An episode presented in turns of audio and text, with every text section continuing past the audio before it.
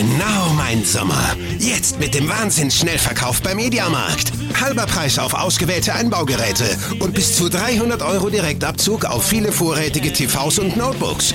Weitere Direktabzüge auf Kaffeevollautomaten und Staubsauger. Und Restposten und Einzelstücke dramatisch reduziert. Mediamarkt. Du bekommst mehr. Jetzt bei den Saturn Card Days. Exklusive Rabatte auf ausgewählte Produkte. Nur für Card-Kunden. Zum Beispiel 10% Rabatt auf den Luftreiniger von Philips. Mit bis zu 99,9% Viren- und Aerosolentfernung aus der Luft. Für nur 247,50 Euro. Saturn, du kannst mehr.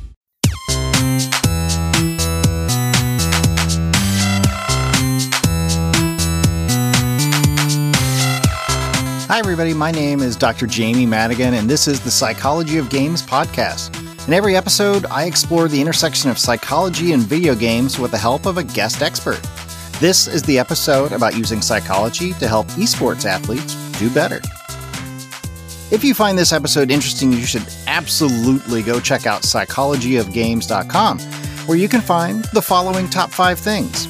One, all the previous episodes of this podcast and how to subscribe to future ones.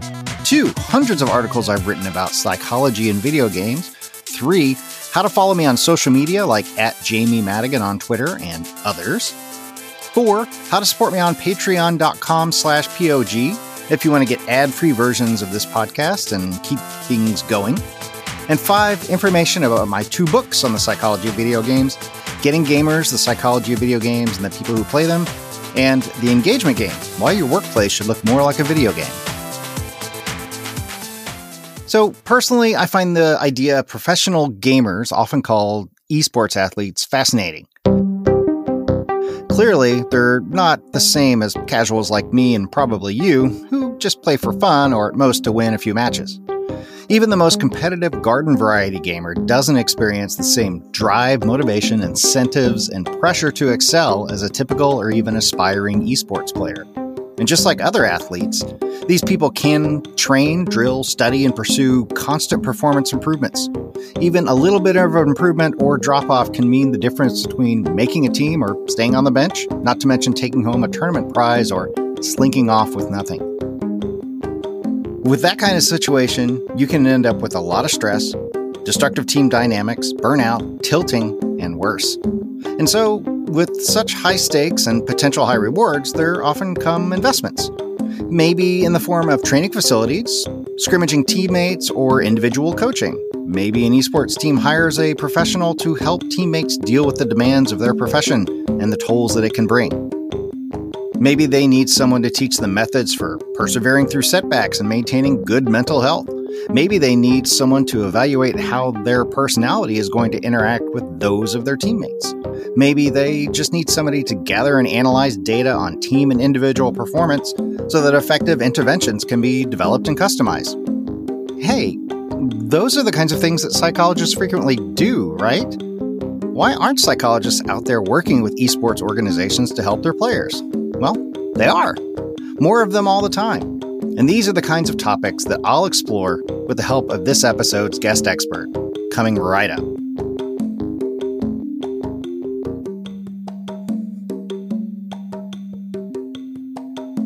All right. Hi. Welcome, everyone. I've got a really cool episode and a really cool guest expert today. Her name is Dr. Kate O'Keefe. Uh, she's a human performance specialist who recently completed her PhD with a focus on human performance in extreme environments, uh, investigating how people can cope and thrive in high stress environments and high altitude and extreme heat. But we are going to talk with her today about performance in esports. So she completed her master's degree in sports and exercise psychology, which will come into play a lot, and originally graduated as a physical education and mathematics teacher. The interest in esports came during her master's degree when a colleague first introduced the reality of esports in the professional scene. Uh, from there, she and a couple of her course mates set up The Mental Craft, which is an esports psychology consultancy. Uh, through that, they began working with a host of professional and amateur individual gamers and teams, especially the European League of Legends scene. Uh, she also worked with a company called G Science as their head of performance psychology. Uh, she's previously worked with a host of professional teams, inc- including Fnatic and Gamers Origin. And currently, she's a consultant working with G Science on a partnership with Prodigy, a leading sport, esports representation company. At the moment, she's also completing a postdoctoral research position focused on monitoring mental workload and mental fatigue. Dr. O'Keefe, Kate, that sounds like a lot. Uh, it sounds like you've stayed busy. Um, but I'm I'm excited uh, to have you on. So, kind of unpack some of that. Like, how does your your background and your interests relate specifically to to video games and to esports? Yeah. So, first of all, thanks for having me on. I'm mm-hmm. excited mm-hmm. to be here. Um, so, first of all, you might think, well, you did a PhD in extreme environments. How does that relate to esports? And I get asked that a little bit, and it's you know as we'll talk about later on in the show. Um, show, the podcast, I'm sure, is that um, a lot of the skills um, in high performance and performance under stress and in extreme environments directly translate to performance in, in esports because it's hmm. all high performance and performing under stress, uh, etc. So, just to give you a little background, then I suppose into how I got into it. Um, as you said, it was really through my master's degree, and it wasn't until then when I was that was about five years ago now. And before that, I had no experience in esports. Um, I'd say, you know, just watching FIFA, my brothers play FIFA would be the, the height of it, really. Mm-hmm. And then it was kind of one day um, during we were presenting our thesis ideas uh, in our master's class. And one of my colleagues presented this idea of esport performance. And I think it wasn't just me, it was a lot of people in the class were kind of like, what? This is this is words real. normally go together. Yeah, yeah like this is because like normally like uh, I grew up thinking you know like um well first of all esports wasn't the word for it it was just you know gaming or playing mm-hmm. games um and we would kind of be taught like from my educational background and teaching that no you shouldn't spend all day inside sitting down especially from a physical education teaching standpoint like we'd be encouraged to use like electronic methods to try and keep kids active, but like keep kids active, not playing games for prolonged periods of time. So my whole viewpoint was always, um, oh, that's just recreational time and that's it. So when I was presented with this whole idea that no, esports is has many different games. It's not just FIFA, and people are actually, you know, climbing ranks and um, playing in professional tournaments and getting paid to do this. And it wasn't until I stepped into working with my first professional team that I really saw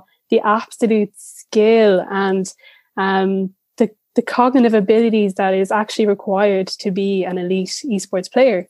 Mm-hmm. So, yeah. So, anyways, then um, what happened was after after realizing the the reality of esports and what's going on in the esports world, um, me and a couple of my colleagues were really interested in seeing how we could apply the concepts of sports psychology to esport performance. And that's kind of when we developed the Mental Craft, which was um, it's an online platform, still exists if you want to look it up. Yeah. Um, and it's basically uh, a platform, and it was an idea that we wanted to create um, kind of awareness of how sports psychology can be used to enhance gaming and esports performance. And it wasn't just about performance, it was also about wanting to create this holistic picture of how we can help well-being, how we can prepare athletes, esport athletes for lives after esports. It was mm-hmm. like we wanted to draw on so many different uh, scientific domains like psychology, like physiology, like movement science, and also um, ergonomics to try and bring this all together and and see what happens. It was it was a real kind of like let's try attitude rather than we hadn't really a clue starting so, off. Was that pretty cutting edge, or was like anybody doing that kind of stuff at the time, or were you guys on your own? No, so uh, it's funny because uh, we definitely were one of the first teams to, to um, bring about this, but there were there were definitely um, sports psychologists already working in the field. Um, yeah. For example, one um, Weldon Green, he he was working with a few teams at the time, and probably one of the first to really uh, promote the idea that sports psychology can be applied to esports. And he actually was one of my lecturers in. So I did my masters in Finland at the University of Jyväskylä, mm-hmm. and uh, Weldon Green was one of my teachers. He was actually teaching me academic writing and not esports or anything to do with it. but he did uh, mention it a few times, and that kind of spurred us on to look into it as well.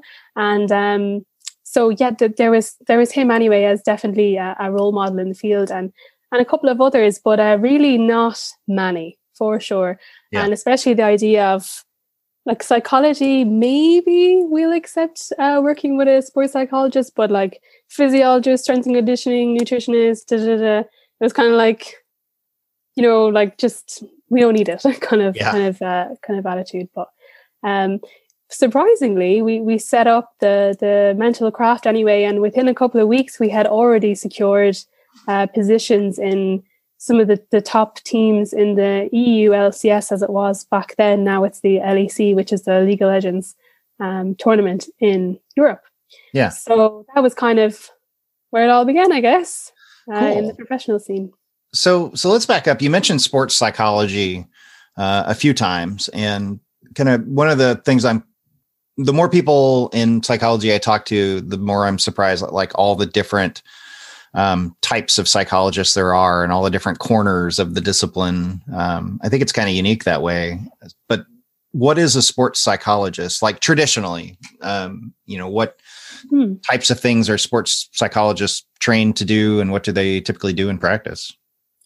So, I guess as a sports psychologist at its uh, truest sense is uh, a, a psychologist that you know draws on the basic psychological principles and applies that to a sports setting. So it's all about optimal performance, preparing athletes for consistent optimal performance, and also well-being uh, as well. Uh, mm-hmm. Uh, and it's kind of so on its own, it's it's that, and it's um. But as a discipline, it's it's so much more than that because it does draw on you know different scientific fields, like I said earlier, like physiology, like biomechanics, like mm-hmm. um, ergonomics as as well. So it's it kind of um, I mean that's the basic yeah. the basic principle of a sports psychologist. Um, I would really, for me, I would classify myself as not a sports psychologist, but more so a sports psychophysiologist because in okay. my practice personally, I use an awful lot of psychological tools and physiological tools. So, and I think that is the way sports psychology is going and how it should be because we should be having this multidisciplinary science supporting this because you can't have a the mind and the body are not different they're not separated sure. and yeah. therefore i really advocate always for you know when you're going in to do an intervention with a team for example let's say to um, to monitor emotion or to try and help combat uh, choking or tilting as it's called in, in esports mm-hmm. like you really want to you you have the psychological tools to help players but you also really want to monitor m- want to monitor that physiological reaction to the stress as well and uh, i think that that as well is where research is going in the field but i'm sure we'll talk about that yeah. later on yeah i mean it makes sense because if you're even in other domains of psychology if you're trying to do an intervention or help somebody then if they're not getting enough sleep and they're getting poor nutrition and yeah. they're um, hungover all the time or something yeah. like that, like those those are vectors towards helping that person with their mental health issues as well. Yeah. Like, yeah, exactly. Or their performance in, in your case, or actually in my case too, for, you know, uh, industrial organizational psychology. And we're talking about performance of people and workplaces that do not involve a pitch or a you know a team sitting down yeah. and playing League of Legends or something like that. Yeah. So yeah, how how do you think all of this applies to to esports? Like what's what's the overlap in your experience and what have you what did you learn about traditional sports psychology that you were like, "Oh, this clicks," or like this is helpful for working with these esports athletes? Yeah, so um it's funny because when you think about it, and like a lot of sports psychology, and especially like the the majority of research in the area is all to do with traditional sports, and you kind of think like, oh well, this is not going to be applicable to esports, but actually, even research, recent research in the in the field of esports psychology in particular has even suggest like shown that you know the same skills apply and can be used from traditional sports to to esport players. I mean, they are experiencing the same things. Um, like, give me a so, for example. Like, what are some of those skills that transfer? Yeah. So, um, for example, you know, so esport players they they're performing in a high stress environment. Like traditional sports, they're also performing in high stress environments. So, skills, for example, that we would want that we would transfer would be, for example, emotional regulation, mm. um, pre-performance routines to help players kind of enter that optimal zone of arousal before performance, so they're not too anxious or they're not not anxious, not aroused at all or uh, enough to play well. Yeah, and so other ones would be like so relaxation strategies, like you know deep breathing, like progressive muscle relaxation, trying to you know Mm. down down regulate that uh, intense emotions before or during uh, or after uh, performance and then other things like you know recovery strategies trying to recover mental energy and physical energy so that you can perform well and consistently the next day um, and then other examples um, imagery self-talk your basic psychological skills can all be transferred uh, to the esports domain so essentially what i'm saying is um, there might be some things you might have to alter. Like, for example, uh, what's unique to esports is that they do have different words for different things, mm. and that's something that you you'll find out when you go in to work with esport athletes. You know, as I said earlier, like choking is a as a word in traditional sports for you know you're under high pressure you have intense emotional reactions you lose focus and you essentially you mess up. Well in in esports that word or that kind of concept is known as tilting. So that's kind of unique to esports and something that you'll you need to learn quite quickly when you enter the sports world but you should pick up. Um so yeah like I think there is this kind of notion that maybe you it's not the same and the traditional sports side can't work in an esports sports like setting, but yeah, you can. It's just a different uh different way, like you just yeah. different words and you know um, Sounds like a lot of the yeah. same the same concepts and you know focus and maintaining regulation and uh, yeah. emotions and reactions to things going on and keeping motivation high i imagine yeah is relevant in all those contexts um, you could you could nearly say like in some ways sports psychology interventions and um, you know cognitive interventions may be even more beneficial for esport athletes due to the the fact they are cognitive athletes rather than cognitive and physical athletes that tradition in traditional sports you might have. Um, mm-hmm. So hopefully, I mean, we'll see. There's a much more scope for research to be done in in that way, but yeah. So, what about like teams of players? Does the work that you do usually focus on individual uh, players or athletes, or does it do you work with like groups and teams of people at the same time? Yeah, so um, the common kind of approach. So I, I largely work with teams, but within that, then you would also work with with individuals.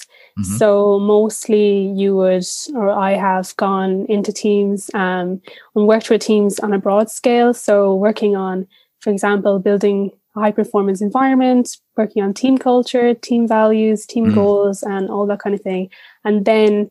Uh, then going down on to breaking it down into an individual level then. So working with each athlete individually and then seeing what their specific needs are and working with them on a one-on-one basis. Yeah. so it's both and and really you can't have one without the other. Both have to to be working at the same like you you can't have a try work with an athlete and try and see progression and results if they don't have a team that's going to support that. So you really do need to work with both and sometimes it's quite hard if you just have are working with an individual player and not the team because the team could be the problem. Yeah, it, it seems like the the team stuff is important. There's this concept in organizational psychology called uh, shared mental models, where mm. it's like a mental like map or understanding of like a concept, like say, for example, the rules of a game or how you engage with other players or what the capabilities of different you know characters or heroes in, in a game like League of Legends are. Um, and to the extent that everybody's like on the same page and everybody has the same mental model that they're working from they can do things like oh i can predict when my teammate is going to have this crowd control ability ready or i can predict when my um, you know abilities are going to be off of cooldown and and so i can like go in and and be more aggressive or be i need to be more defensive um yeah. and it seems like that is as relevant in esports as it would be in, in more traditional sports of knowing where my team's going to be on the field or what play is being executed or what the capacity of the different players are. Um, do you ever work with anybody like developing those kind of mental models or is that somebody else's domain? Um, I haven't. hmm? um, but yeah, I'm, it's like definitely something to explore for sure. I mean, there's so many different like it's it's like we said earlier, like there's so many fields that cross over yeah. and that can be applied, and all these different models and and knowledge like should be applied, and that's why like there um there's such a need for more skilled researchers from the occupational domain and, and, practic- and practitioners. I mean, from the occupational domain and psychology yeah. and performance domain uh, to combine and see what they can do together kind of kind of thing. Totally. Um, but yeah no i haven't directly worked with that. Cool. So you you have mentioned some of the things you that you have done. So maybe we'll get into some more specifics now. Yeah. You know what what kinds of of models findings theory etc that kind of stuff from from psychology uh, can people like yourself use to help players do their job better like, like, do you have any favorite examples of kinds of things that you like to go in and and apply in those situations? Yeah. Um. So I guess just to start off there, like I think that's one of the biggest challenges in the field of performance psychology and applied practice in general, trying to take a model that's been validated and criticized in, in research and trying to apply it in, in real world domains and especially for for coaches um trying to like trying to trying to take those models and make them coachable and trying to make them like mm. easy to understand and that's definitely a big challenge for uh, the field and definitely something that i think would help in in uh, moving forwards but just to give an example then of a couple of ways how i uh, interpret models and adapt them and apply them in when i go into teams um, i'll give you an example of three. Sure. So uh, the first one, I think, uh, and it kind of it's more or less the first thing that I would do when I go uh, into a new team environment is to assess the team environment, and and it's really I'm really looking at like what's the level of challenge, what's the level of support, and what's the level of growth mindset that's being facilitated in the team to help these players and teams grow. And mm-hmm. it's kind of based, and this whole I kind of base this on um, it's more of a matrix model kind of um, thing, a yeah. matrix, and it, it's called the um, Challenge Support Matrix. And this is by uh, two researchers uh, in England, um, Fletcher and Sarkar, and they do a lot of work in building team resilience. And mm. Um, basically, in this model, there's four kind of categories that define a different environment and, and what's the best environment to get to to uh, to facilitate that growth and motivation and consistent optimal performance. Um, mm-hmm. So the first one of these um, kind of environments is called the stagnant environment, and this is an environment that has low challenge and low support. So this is one where you're just really not going anywhere. You're yeah. fine, but you're not going anywhere, and there's no type of uh, you won't really reach a high performance environment in, in there. The next one would be an unrelenting environment, and this environment is actually the one that I would say is most common in esports um, teams, and definitely the most common that I've seen um, myself. And this is one of high challenge, um, but very low support. So this is where you get a lot of burnout, stress, isolation, conflict, communication problems, and uh, you obviously have esports players that are there to would pressure to win, win, win, but you have no support, and and that's where uh, a lot of the issues arise. And so what does what does support typically look like in that context? Is that yeah, so support in this context would be the coach athlete relationship. So coming, uh, you you kind of for so first of all, from the coach, you want to have a coach athlete relationship that fil- that facilitates communication, collaboration, uh, mm. coordination, and and one that is of mutual respect, trust, and and support. And this doesn't happen overnight. And a lot of the reasons why esport um, environments not fail, but but don't don't reach their potential is because they're not they don't understand these concepts and they don't um, want to learn because well not that they don't want to learn, but it's kind of a really transient environment where people are constantly changing. There's new players, new staff, not enough time to develop this high performance team and not enough energy to focus on it. So it's not that they don't, it's not that they don't want to, but more so that they can't or don't have time or, yeah. or that kind of thing.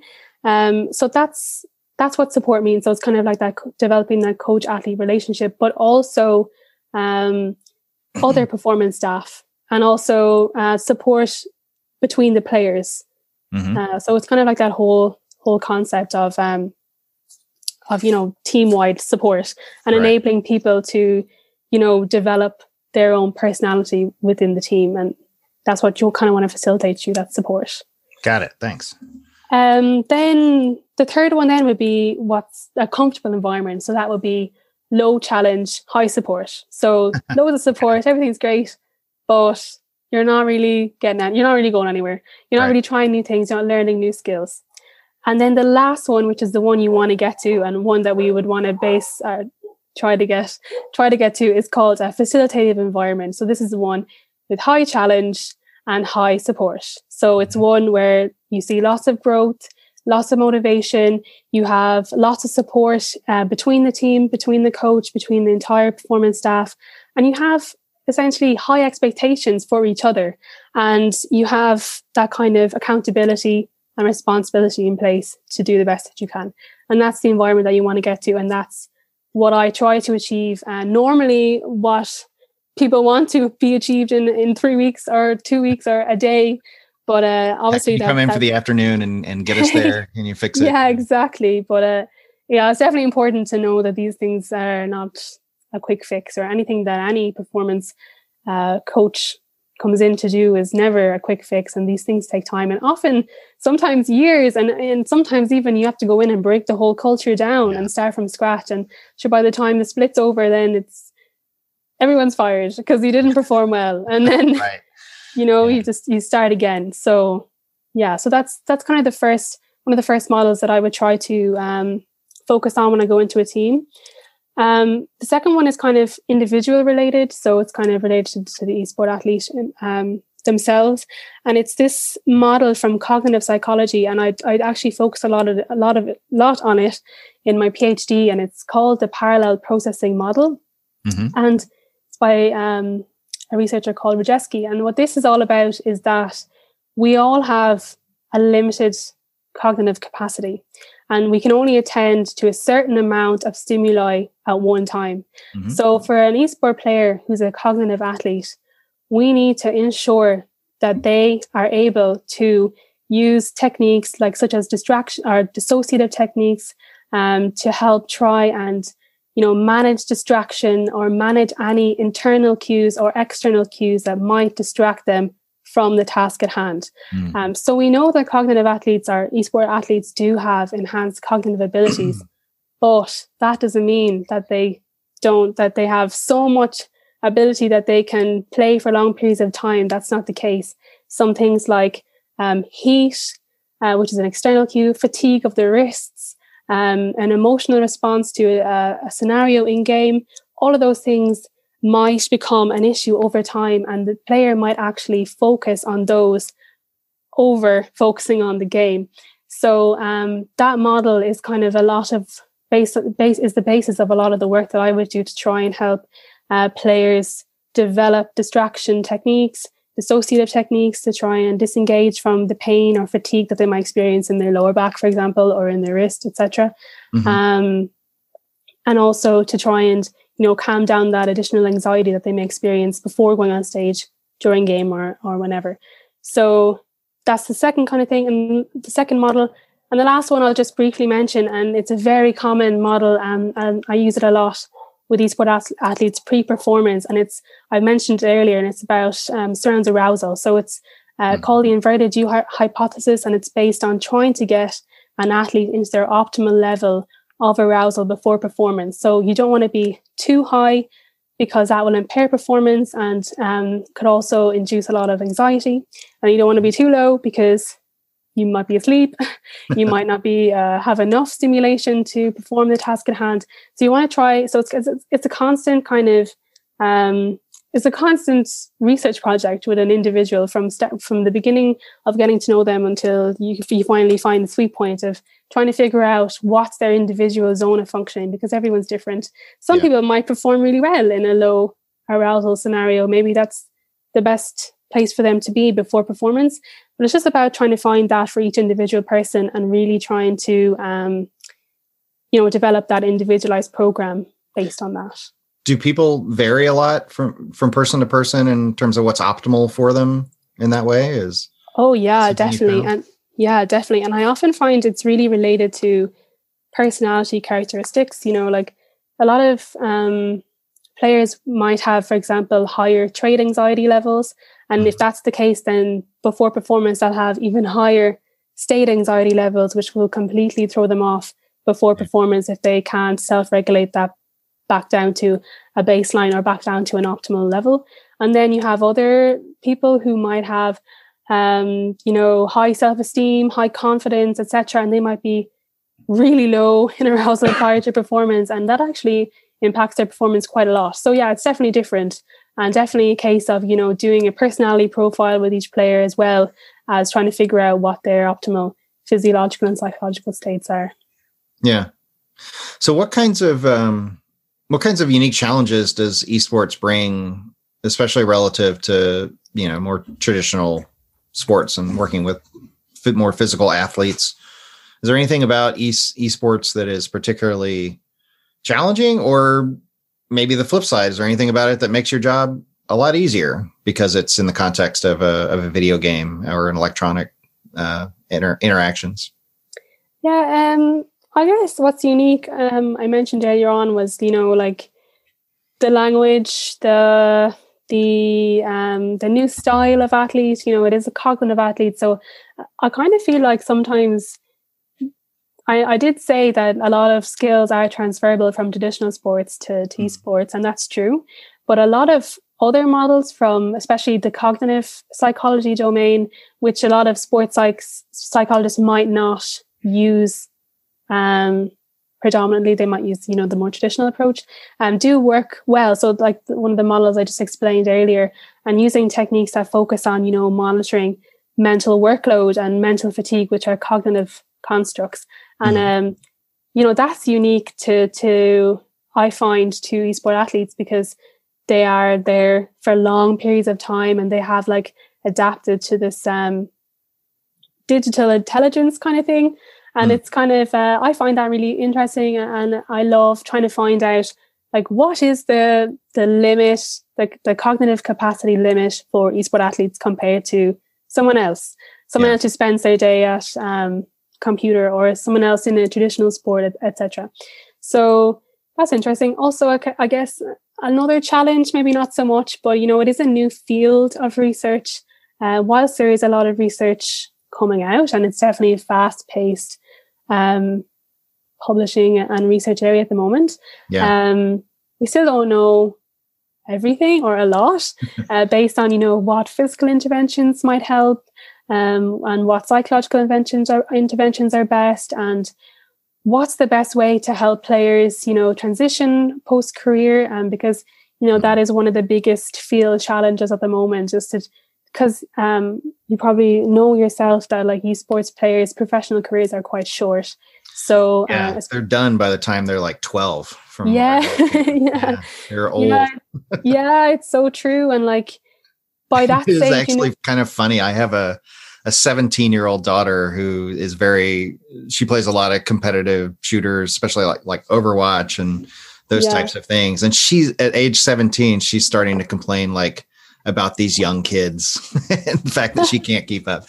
She's not a, you know, an e athlete of any kind, but uh, she yeah. does even she's getting in on that joke as well.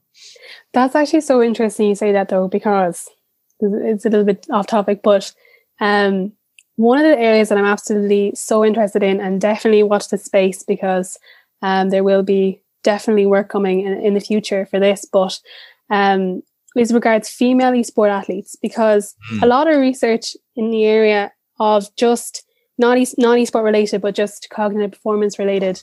Um, you know, the traditional idea was that oh, males and females have different cognitive abilities, but actually, more recent research is actually saying no, they don't. And a lot of yeah. uh, cognitive processing abilities are the same.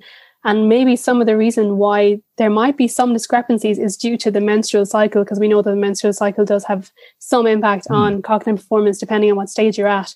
But more often than not, some of the research is showing, or uh, some of the recent recent research is showing that actually there isn't that much difference between cognitive abilities between male and females. So, yeah, will we have mixed gender teams in the future? Will we have females and males in the same competition? Um, should we? And and all these questions are, are there, and definitely, definitely, there is not like the research is predominantly uh, on esports is all male orientated, and we can't obviously we can make assumptions that that the outcomes of that research transfers, but we always have to remember obviously females are not little men and we need yeah. to do independent research on females too and that's definitely something that we should aim for in, in the future yeah i mean culturally it, it tended to be cultural reasons why men are dominate esports why why there tend to be few female esports athletes like yeah i think and hopefully that's changing i mean yeah, for sure. more and more girls and women are playing video games every oh, year oh, yeah. Um, many now yeah the actual like the typical depending on how, how, you slice it but you know the typical gamer is is female. So i would be interested to see that how that research yeah. up. And yeah. anybody's writing grant proposals out there right now that seems like a maybe a fruitful uh, area yeah, definitely. And then just going back to the question then the last thing i'd say on that um, about what's the unique challenges um, the last one would be what i already said there earlier about how the environments are so fast paced mm-hmm. and the turnover of athletes and employees in a team is just yeah. insane. Um, so you'd have like, and if you're not performing, you're gone. If you don't see results from a performance coach, you're gone. Like it's a very transient field. And it's kind of, I think, a lot down to, you know, especially with the performance hiring of performance coaches, like I think it's a lot down to like the awareness of how long it takes or the education for uh, on how long it takes to implement teach yeah. and implement effectively a program or any of that kind of stuff and you know like yeah it's all about getting that buy-in i guess and it's kind of difficult especially when you set off with a team like you, you probably spend the majority of your time trying to convince them that mm-hmm. this this might help them and you know then it's all down to like you know the motivation and the constant like it's going at them to to to practice but then there's always a line like if they th- you can't always be on their case like they have to take responsibility for their own right. progression at some point so you know i guess yeah changing culture and and changing like processes like ways that we do things in this organization you know and procedures and sort of habits yeah. that takes time and resources yeah yeah and sure. buy-in so yeah, yeah there's probably a huge like consulting aspect to all of yeah. this as well. Yeah. Uh, getting people to change behaviors is difficult uh, oh, as we know from other contexts. Yeah, for sure. So, what, uh, you know, we've talked about the fact that esports is much more cognitively demanding, loaded mm-hmm. than, than a typical other, uh, lots of other activities and lots of other sports. Um, but is there a physical aspect to being an, esports athlete as well? Have you found that, you know, there's physiological things that you need to attend to or, or address? Does it take endurance, strength, any of those types of things that you might normally not think of as when you picture an esports athlete?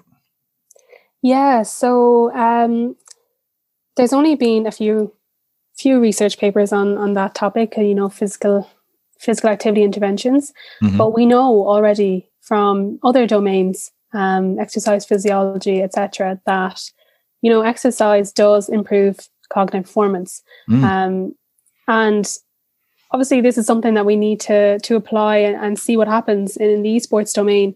But you know, a healthier, more physiologically sound person, you would assume um, has uh, you know like you are it's it's not so much even that you're developing like anything cognitively wise, but you know, by doing physical exercise, by doing anything that, you know, puts stress on the body, you're learning to adapt, you're learning to cope with stress, you're learning to build endurance. It's kind of a you are developing those psychological skills that w- are associated with performing exercise and endurance performance and mm. strength training, etc. So it's kind of from that perspective, you could say like, you know, like you can enhance your psychological skills through doing physical performance. But aside from that, you know, physical performance uh, in terms of strength conditioning and in terms of recovery and rehabilitation is so important for gamers because we're seeing so many injuries in terms of you know carpal tunnel in the wrist, mm.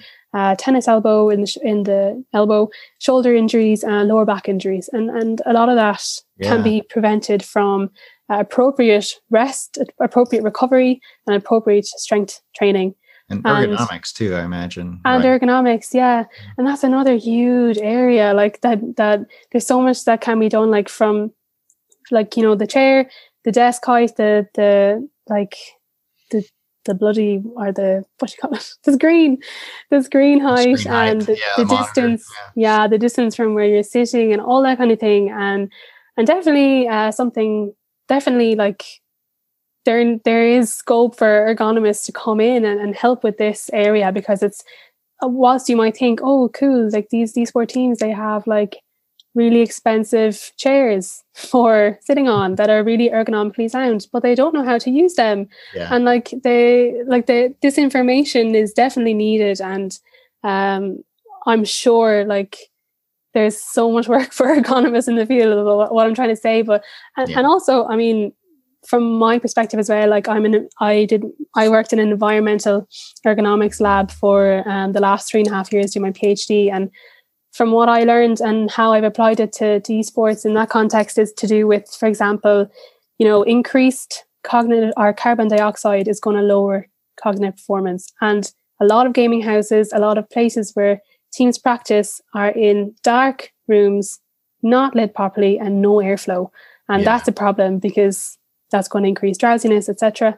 And also, the other thing I'll mention uh, briefly is temperature. So we know that a certain level of heat is going to increase performance, but then if you go too hot, it's going to decrease performance. And, and the same with same with cold. So you want you want to you know get the temperature right, get the carbon dioxide right, get airflow, get light, get the optimal environmental uh, conditions. Definitely something that teams uh, should look into for sure. Yeah, and and what happens when you pack like a whole team of six or more people into a small room and then load it up with uh, computers with beefy video cards that are outputting yeah. like all this heat, fans. Yeah, it's, it's true. Yeah, yeah, yeah. And nobody can crack a window or. Yeah, no windows. It's like little dungeons. Yeah. yeah. Cool. So let me let me take this opportunity to insert an ad break here. If you are listening on the uh, premium version of this because you're a Patreon supporter at uh, patreon.com slash POG, then you will not hear an ad here and you'll continue on with the conversation. Otherwise, uh, we'll be right back. Du bekommst mehr. Jetzt bei den Saturn Card Days. Exklusive Rabatte auf ausgewählte Produkte. Nur für Card-Kunden. Zum Beispiel 10% Rabatt auf den Luftreiniger von Philips. Mit bis zu 99,9% Viren- und Aerosolentfernung aus der Luft. Für nur 247,50 Euro. Saturn, du kannst mehr. Marke bei Aldi kann so richtig lecker und ist diese Woche noch günstiger. Müllermilch, verschiedene Sorten, zum Beispiel Schokogeschmack. 400 Milliliter jetzt 50% günstiger. Statt 99 Cent zum Original-Aldi-Preis für nur 49 Cent. Kann viel, kostet wenig. Entdecke die ganze Markenauswahl jetzt bei deinem Aldi. So, one of the other one of the other things that I want to ask about is um, is measurement. So, measurement is sort of core to the idea of psychology, right? So we especially in the areas that I'm familiar with, you know, we measure people's um, personality, we measure their performance, we measure their skills, we measure their um, behaviors, and and take record of all this kind of stuff. And it seems like it's something pretty core to sports as well. You measure people's speed, their batting average, their accuracy, uh, et cetera, et cetera and that's actually kind of one thing that I've always been jealous of like sports where it's very easy to measure an athlete's effectiveness in a lot of ways like you know you can measure how fast can they run you know 200 yards or a mile how accurately can they throw by how many you know um, passes are complete or how many points are scored and all that sort of stuff. Where in the world of work, it's much more ambiguous in most occupations because you kind of have to quantify like how good is this person at working with people or how good is the product that they develop. Um, so, what is the role of measurement and assessment in the work that you do? That you do, and how does it being in the domain of video games make that easier or harder? Yeah. So first of all, it's um, mass. It's a massive part of um, monitoring performance and well-being. Mm-hmm. Um, but you know, the answer to the second question is that there is an awful lot of resistance and not. It's not that they're not willing, but it's again going back to that whole education thing and the whole awareness. Uh, if you need, if you need, especially uh, elite level players to uh, continuously fill out a questionnaire every day or or even once a week, you know that uptake is quite hard, um, and it takes an awful lot of buy-in at the beginning to to try and teach how important it is to fill out these questionnaires or do these measurements because uh, a lot of it is that like by themselves it's an independent and then you you kind of rely on them to send it back especially nowadays with you know virtual coaching and you're not yeah. physically there and all that kind of thing. Um it's a little bit difficult but self-report always difficult yeah oh yeah definitely um so what i i myself um really really like advocate for the use of psychophysiological measuring tools. And um, for example, heart rate variability. So that's a measure of, you know, stress, psychological stress, and also recovery. Mm-hmm. Then another one that I would recommend um, is galvanic skin response.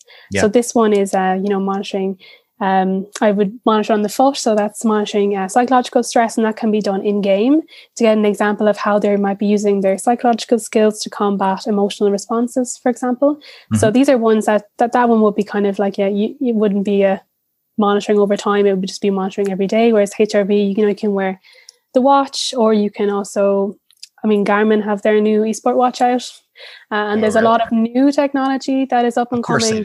Garmin Garmin has a any a, a watch that's specific for e sports athletes. Yeah, that yeah that surprises me, but it should not when I think about it.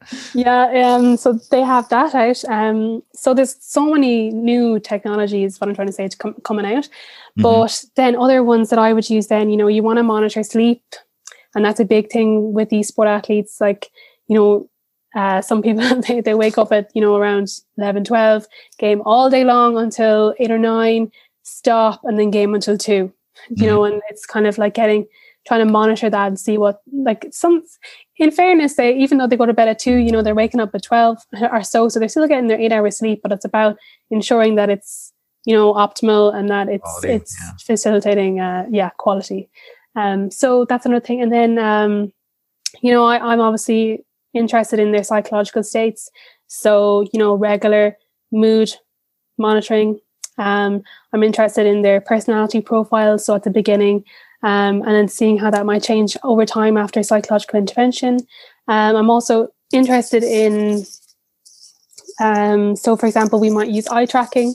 Mm. I don't personally use that, but it has been used uh, to monitor different things like reaction time, focal awareness, uh, all these yeah. kind of different things. Um, then cognitive testing on its own. So, you know, measuring working memory, executive function, focus, all those things, inhibition. Um, so you, you maybe do that at the start of a season and then halfway through, then at the end, see if there's any, any changes based on your interventions. And, yeah. you know, there's, there's so much. I mean, like there's, there's a whole Sounds thing like, like it's, yeah, yeah, there's one thing that I'm super interested in. And if anyone wants to do the research, you, can take the idea. But um, you know, like monitoring like sweat and monitoring temperature through through you know sweat capsules or whatever or temperature mm-hmm. systems, and uh, you know just find where like what where's what's kind of going on in the physiology of a player when they're um, when they're playing like where's where are they sweating is it mm-hmm. emotional stress is it psychological stress is it physical stress what like measure heart rate, what kind of activity levels are they getting to during performance, um, you know, there's so much. There's Yeah. literally so much you can do.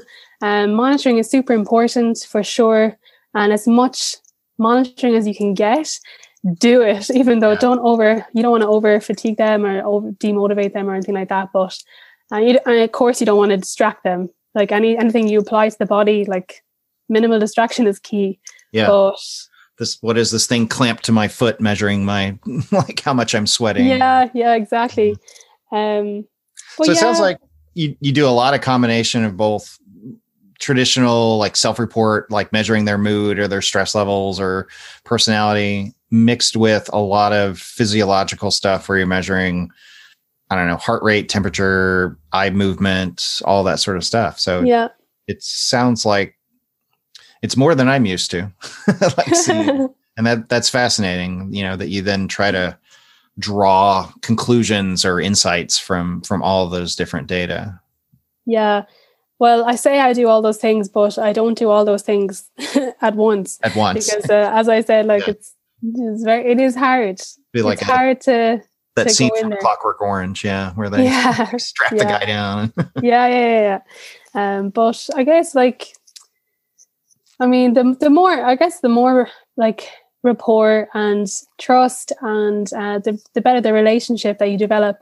Hopefully, over time, uh, with a player and a team, the better compliance will be, and the Sure. more the benefit, the greater the benefit, of course. yeah so what is the state of of like academic research in this area? You know there's there there there are journals dedicated to sports psychology and physiology and and all that sort of stuff. Is there a lot of it um going on related to esports specifically and and those athletes? Like what what's the state of research there? Yeah, so um, it's definitely an evolving field. There's a lot of research being done in different areas at the moment, and if you if, if you go into any of the journals, um, you'll see there's a lot of new research in so many different topics uh, in the sports domain directly related to sport athletes, um, Mhm. professional and not professional amateur amateur gamers.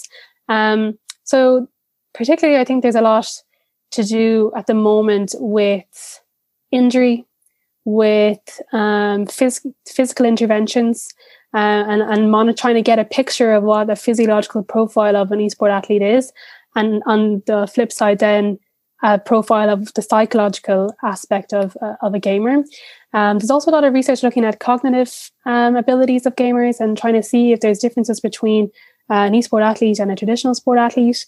And uh, so far, you know, not not much, not Yeah. much, but bits different different uh, different abilities. Um, and then I guess, yeah, and then a, a big one then is mental health and burnout, which is a pretty big topic at the moment in terms of um, there mightn't be that much research on at the moment, but it's a big thing in terms of you know um, players announcing their retirement or their early retirement out of the blue, and it's and it's to do with burnout Mhm. and mental health issues, and it's you know i'm gonna go be a twitch streamer instead or something or, yeah, but it's a huge problem and definitely something that needs to be addressed uh, in the field. And going back to the environment, what I said before is because sometimes of these unrelenting environments that are causing burnout and stress and, and all this kind of thing, um, that players are retiring early. And it's unfortunate. So how do you go about mitigating stress and burnout and, and keeping that from happen? Are there any experiences you've had or do you know of any um, research that might address that? So, um, I mean, I'm not aware of any esports specific research that would that has addressed that, but there is a lot of sports psychology research um, to do with monitoring burnout um, and then looking at stress and how and how people respond to stress and that kind of thing. I think actually there was a recent paper out that looked at psychological and physiological stress in esports. And if you type that in, you'll find it, but I can't remember the authors. Um, so that's one paper that I do remember. But um, how would I go about it? I guess is so I go in um, to the team environment first, uh, naturally, and then I would do mental health questionnaires with the players Mhm. and see what kind of state, baseline state they're in. And then, as we talked about, I do the continuous monitoring of mood and then, you know, monitor sleep, monitor their physical activity, monitor all these things that would contribute to burnout. Um, like as well recovery, mental detachment from playing, and all that kind of thing. And if there are standout issues, or if they report it directly to, to me or to someone else, you know, it's more it, then i'm not then at that point i'm not qualified to deal with that. Mm. that's the point where you would need to refer.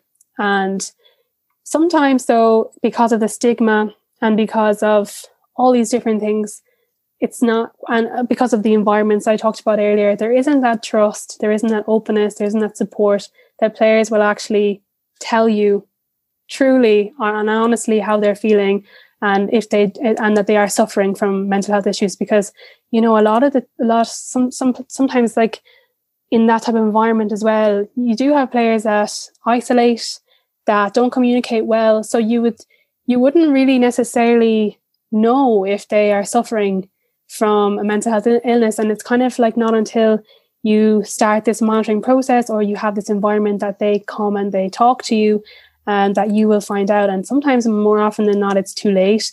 And yeah. it's one of those times where they need, you know, they need to seek help and, and professional mental health help. Yeah. So how um how do you think that this this whole esports coaching and esports consultation will grow in the coming years and evolve as like a career? Uh, you know, if somebody want, wants to get into this, what can they sort of expect this this profession or this scene to to look like. And then you know if there's anybody out there listening you know we have like a lot of college students or uh, even high school folks younger who like i want to get into this whole psychology and video games thing and the, and everything that dr o'keefe talked about here sounds awesome. I want to like i want to work towards that. Like what advice would you have for them? Yeah so um so I, I don't think the field right now is very regulated in terms of, you know, like getting accredited, experienced, and you know, yeah. professionals into the field. And that's one of the biggest problems, uh, I think, especially in the team environment model I talked about earlier. Like, you know, uh, and I think in the future it is going to become a lot more regulated as it should, and uh, so that you have ex- you have professionals in the field that know how to help and and help uh, accordingly and properly.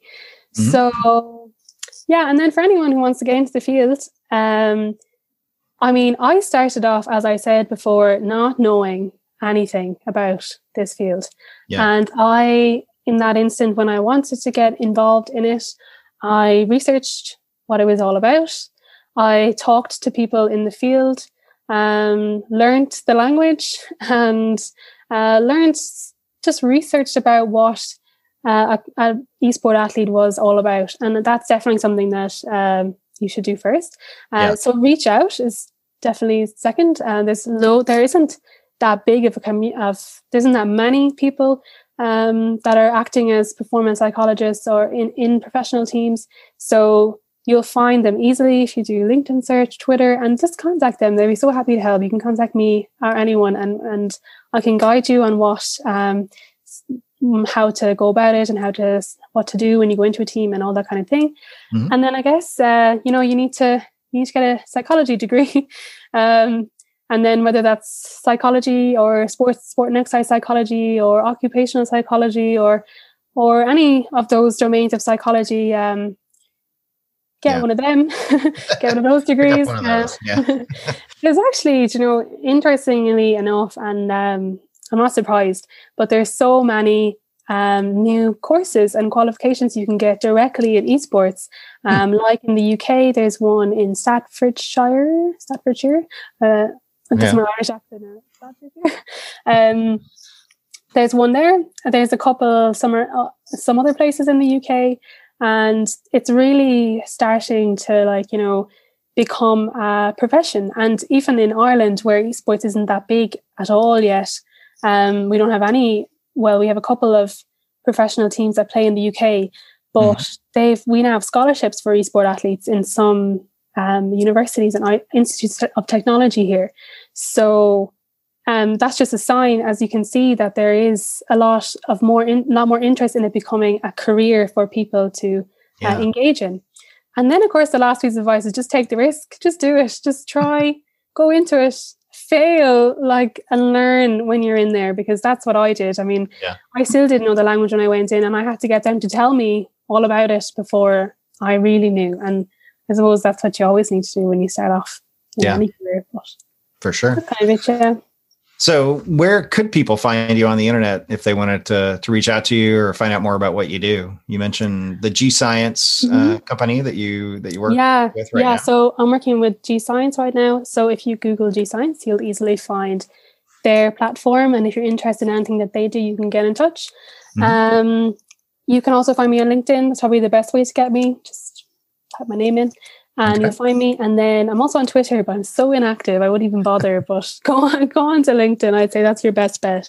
That's Have contacted me. Okay, cool. Um, last question I always like to ask: Have you been playing any video games lately? Anything fun or interesting, or is it all work? It's all work. Yeah, it is all work. Yeah. a more Well common answer than you might guess. Yeah, very Yeah, cool. no. Well, this is this is fascinating. I love learning about new applications of psychology. It's like just one of my favorite things about having doing this podcast and this this whole psychology games project project is is learning about corners that I hadn't been exposed to before, you know, in the world of psychology. And uh, this is definitely one of them. And I think e coaching and e sports are going to continue to grow. I mean, that's that's not much of a controversial statement. I would not think. Uh, it's only going to get bigger, and it's only going to get bigger stakes. And you know, Mhm. hopefully things will will settle down to where you get some stability and some regulation that's appropriate for you know different places. Um, and I'm glad that there are people out there like you who are who are helping make that happen. So thanks for coming on. I appreciate it. Thank you.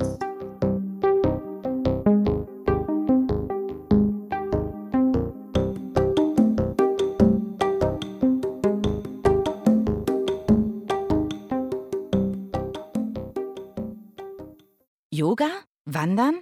Yoga wandern. Lass Entspannung auf Aktivität treffen, während du wunderschöne Landschaften entdeckst und perfekte Orte, an denen du mit dir und der Natur in Einklang kommst. Die passenden Outfits und Ausrüstung mit nachhaltigen Materialien für Yoga und Wandern gibt's jetzt in deiner Chibo-Filiale, im Supermarkt oder unter chibo.de. Chibo, wirklich gutes Entdecken. Yoga? Wandern? Yoga wandern. Lass Entspannung auf Aktivität treffen, während du wunderschöne Landschaften entdeckst und perfekte Orte, an denen du mit dir und der Natur in Einklang kommst. Die passenden Outfits und Ausrüstung mit nachhaltigen Materialien für Yoga und Wandern gibt's jetzt in deiner Chibo-Filiale, im Supermarkt oder unter chibo.de. Chibo, wirklich gutes Entdecken.